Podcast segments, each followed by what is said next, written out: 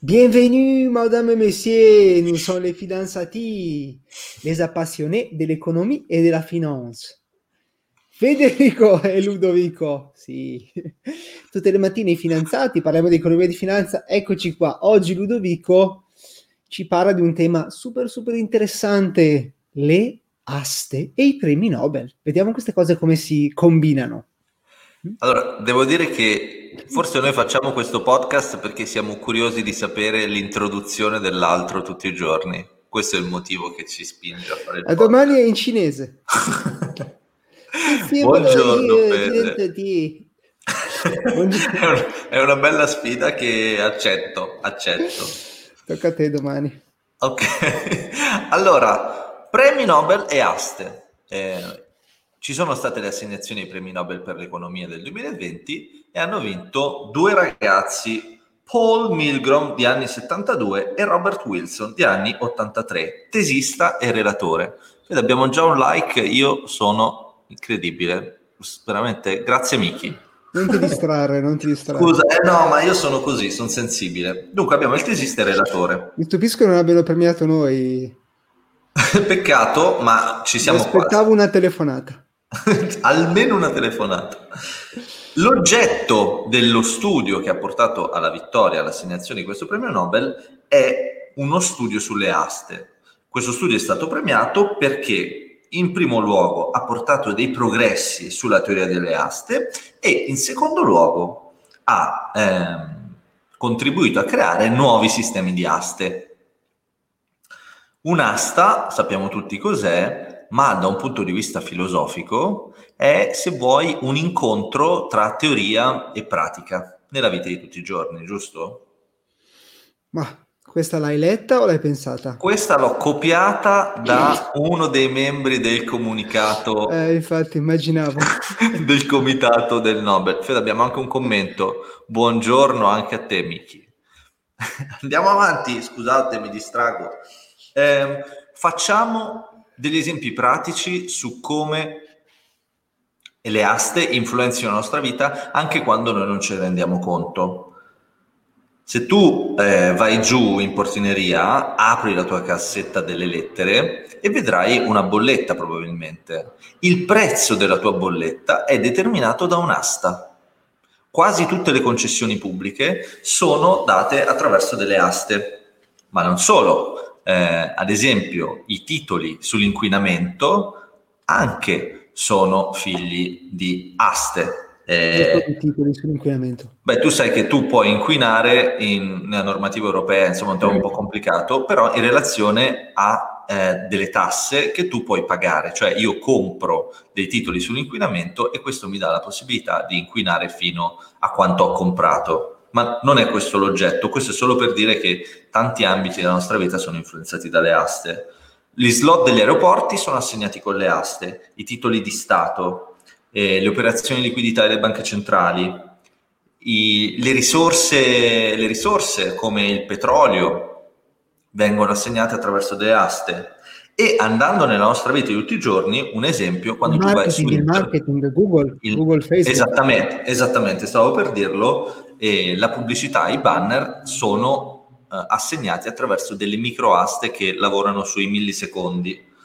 La mia esperienza personale, che condivido con altri milioni di italiani, riguarda anche l'asta del fantacalcio, che è una malattia eh, da cui molti appunto sono affetti, ma influenza le nostre vite e se c'è tempo voglio parlare di quello che ho imparato dall'asta di quest'anno da un punto di vista economico-finanziario. Attenzione.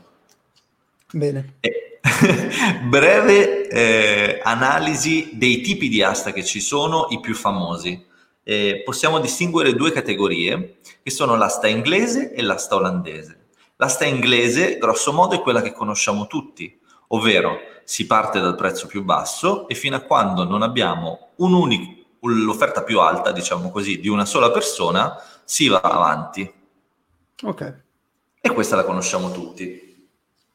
Una teoria, una, un'asta che io sinceramente non conoscevo, ma è interessante, è l'asta olandese asta olandese perché è utilizzata al mercato dei fiori ed è un'asta che parte dal prezzo più alto e continua ad andare avanti fino a quando non trova un'offerta. La cosa interessante dal punto di vista degli studiosi è che eh, chiaramente il sistema, il tipo di asta influenza il prezzo. Cioè l'asta olandese porta quasi sempre ad avere un prezzo più alto del bene oggetto dell'asta. Quindi se vuoi fare un'asta... Immaginerei anche l'asta inglese, no? No. Eh no, l'asta olandese porta, porta ad aumentare il prezzo rispetto all'asta inglese. Ok. Poi adesso, dopo chiaramente metterò il link alla ricerca e al sito del, dell'Accademia dei Nobel.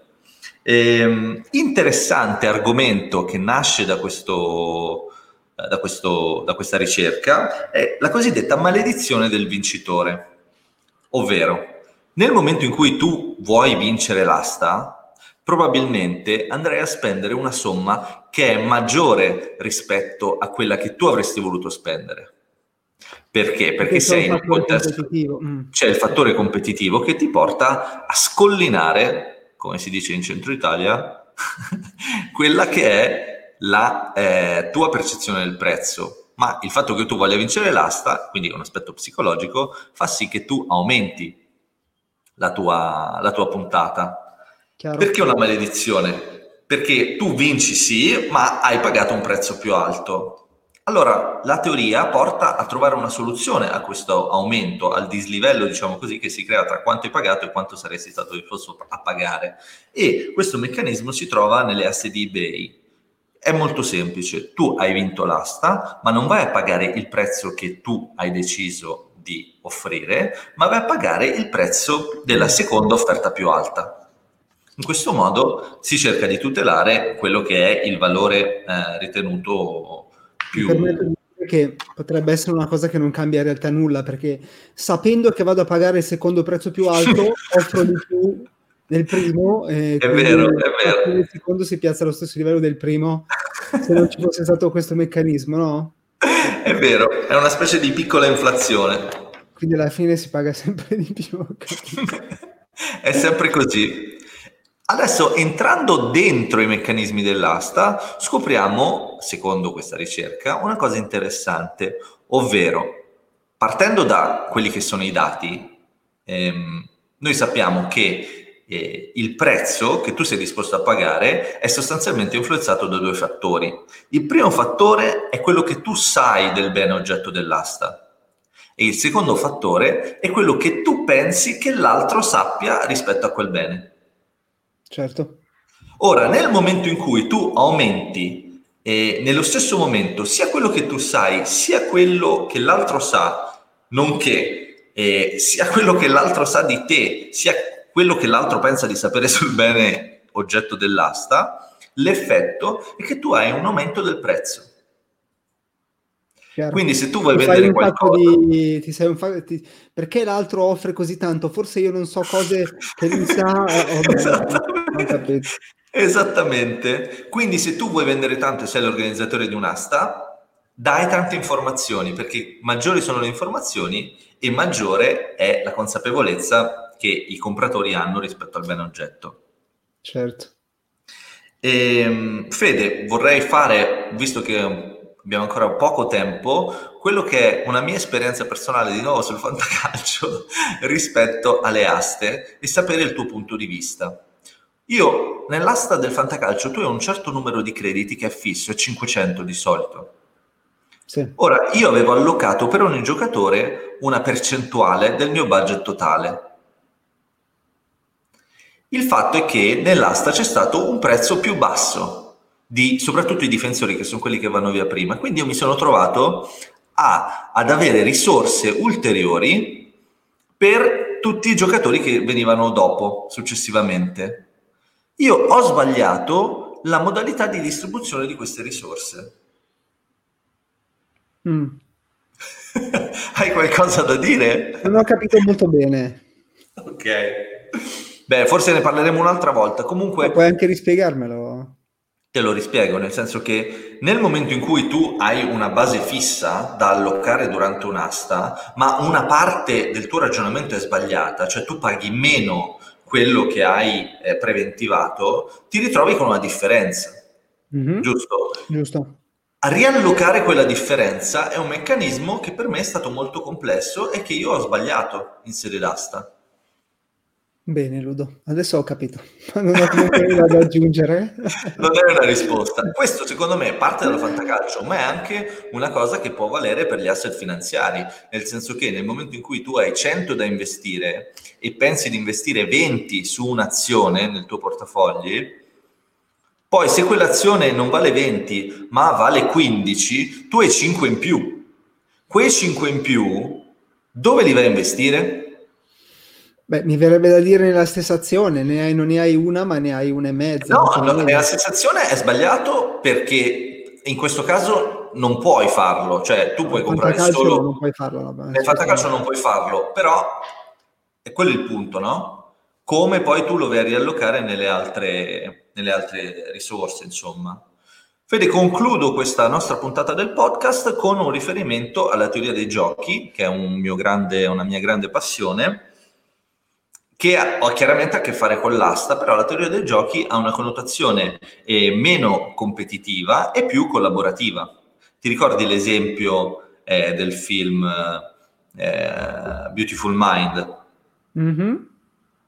Quando, sì. loro, quando, loro, vanno nel pub c'è la ragazza che viene considerata più bella, nota come sono sì, politically sì, correct, quello che noi ricordiamo ai nostri ascoltatori per la giornata di oggi è che collaborando tutti saranno felici.